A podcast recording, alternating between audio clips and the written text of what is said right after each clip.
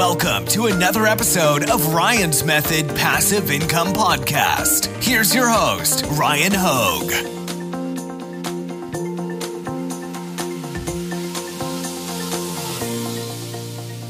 What's up, guys? Ryan here. Welcome back to my Amazon FBA mini series. We are picking right back up where we left off. It's part eight, and I'm going to walk you through how to create an FBA inbound shipment. This is how you tell Amazon to expect your products to arrive at one of their fulfillment centers from wherever you're shipping them.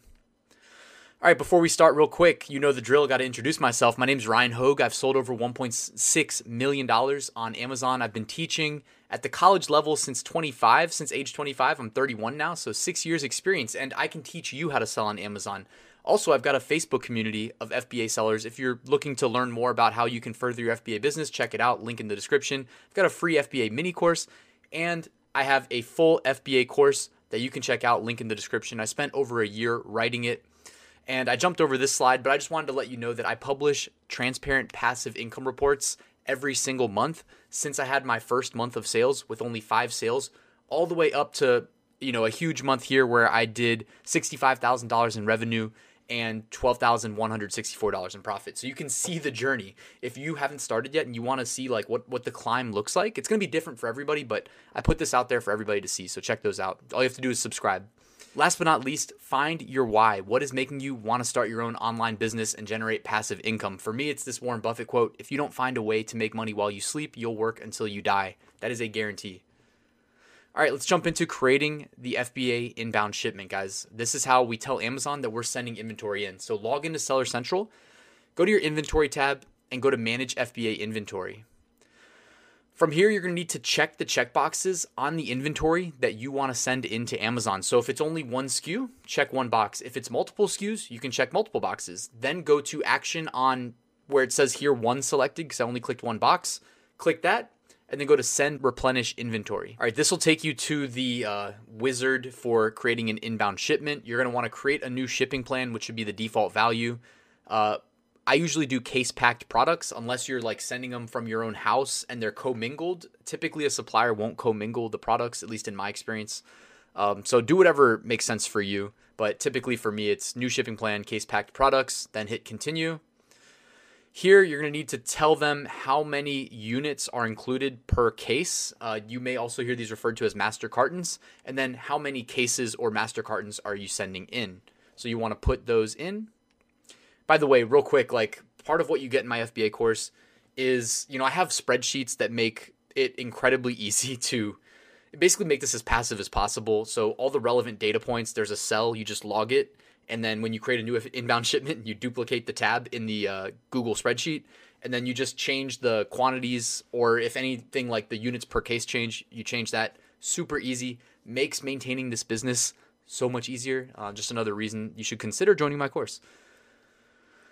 All right, and then next you're going to be at the prep screen. So if you have prep required, which is typically not the case for FBA products, um, when I'm doing like print on demand products and having them sent in to FBA for like coffee mugs, for instance, then I'll tell them that prep is required and you'll put like fragile and they'll charge you, I think, 80 cents to like bubble wrap your product before they ship it to your customer. Anyways, for FBA, we probably don't need any prep. So just go to no prep needed and you can set who preps to merchant. I don't think they require that if you say no prep needed though. All right, next up, labels. On this screen, all you have to do is click print labels for this page. Now, what that's going to do is generate um, what they call 30 up labels. By the way, if you are getting the shipment to your house and you want to do the prep to send it into FBA, because typically what I recommend is having your supplier do it for you, which would mean downloading these labels and sending them to your supplier with instructions. But if you want to do it yourself just to see how it works, you can get the paper, these 30 up label papers on eBay really cheap and you can print on them with a normal printer because these labels basically take a normal size sheet of paper and you'll get a PDF and it's optimized to print on this specific format. Um, but the piece of paper is what matters because you want to go buy the paper that's that's literally like little stickers. So it's sticker paper, I guess. Um, that's if you're doing it yourself. Otherwise, just download the PDF and send them to your supplier. Um, but before you do, wait till we finish this. All right, next screen, you're to name your shipment. You don't have to actually do anything here because it'll generate a name for you. I typically put like the SKU or some identifier.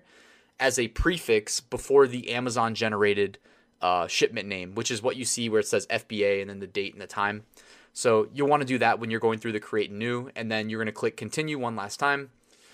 And uh, in this step, what we're to do is tell Amazon who's shipping the shipment. This is really for like if in the example of if you're going to ship it from your house, you would want to purchase your shipping labels through Amazon at their discounted rate.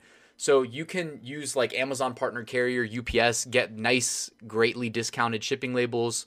Or if you're just having your freight forwarder ship it from China, by the way, like I put you in touch with a freight forwarder I've been using for over three years. If you join my course, just saying, um, then you wouldn't need to do this. You still need to do this to generate the shipping labels for the cartons, but the shipping service doesn't really matter because we're not going to purchase shipping through Amazon. So I would typically go to other carrier and just put other in that in that case.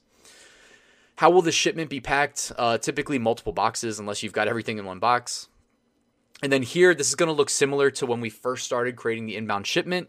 I don't know why, but Amazon does not take the data points that we already gave them and pre-populate them here. So you're going to need to tell them the units per box, number of boxes, and then some additional information. You're going to need to tell it the box weight in pounds, which, by the way, typically um, suppliers overseas will give it to you in kilograms. My spreadsheet does a little does the conversions for you, just make it make it quicker, as well as inches. So again, most people use the metric system. You need to convert that to inches. My spreadsheet will do that for you, and then input that here, and then hit confirm. All right, and then it will make the shipping labels available to you. You should have one shipping label for every carton that you said you're sending in. In this example, under total quantity right there, it says one. So I should only have one uh, label here, and you won't actually know until you click print box labels and save the PDF and look at the PDF. Uh, also, if you need to include this with the instructions that you'll send to your supplier, because I always recommend just have your supplier put the labels on for you, have them put the product labels, the carton labels. You just need to give them specific instructions of what to do. Remember, product label, one label per product, as it sounds. Carton label, one label per carton. Uh, they will typically tell you how many products go into each carton. Um, that's all stuff that you'll need to work out with them ahead of time before you create the inbound shipment. All right, guys, then just hit complete shipment and you are good to go. By the way, after you do this, you can always go back and delete shipments, but Amazon does not like, um, you know, creating a bunch of shipments and deleting them because they are trying to project how, many, how much inventory space they're going to need to reserve at their warehouses, which is a big part of why we tell them ahead of time what's coming. All right, guys, and then next time in part nine, we are going to go back to that product listing that we created. Remember when we created it, we were just getting it done really quickly, not trying to, you know, rank it or anything like that because there's no inventory, so no one's going to see it. But now we have some time while we wait for our products to get produced and shipped to optimize the product listing. All right, guys, and we're pretty much done. I wanted to let you know you can get two free stocks for signing up for Webull. It's a stock trading app. It's free to use. It has incredible free information in the app link in the description if you're interested. Also, when you deposit, you get a, two free stocks worth up to $1,400. So take advantage of that. I know somebody that got a $200 stock for free. And last but not least, guys, if I can do it, so can you. Seriously, all it takes is a plan and some action. And a little bit of luck never hurt anybody. But thank you for watching this video till the end. If you haven't subscribed already do me a favor just hit that button. It really helps me out. And um, if you want to get alerted next time i drop a video hit the little bell icon next to that as well. Everything i talk about on this channel is related to making money online and focused on making it as passive as possible. So a lot of passive income business models require a little bit of legwork up front but once you're kind of through the wringer, you can typically kind of sit back and relax. And I focus on a lot of those strategies that allow you to do stuff as passively as possible because it's not just about making the money, it's also about enjoying life. So thank you guys for watching this video till the end, and I'll see you at the next one.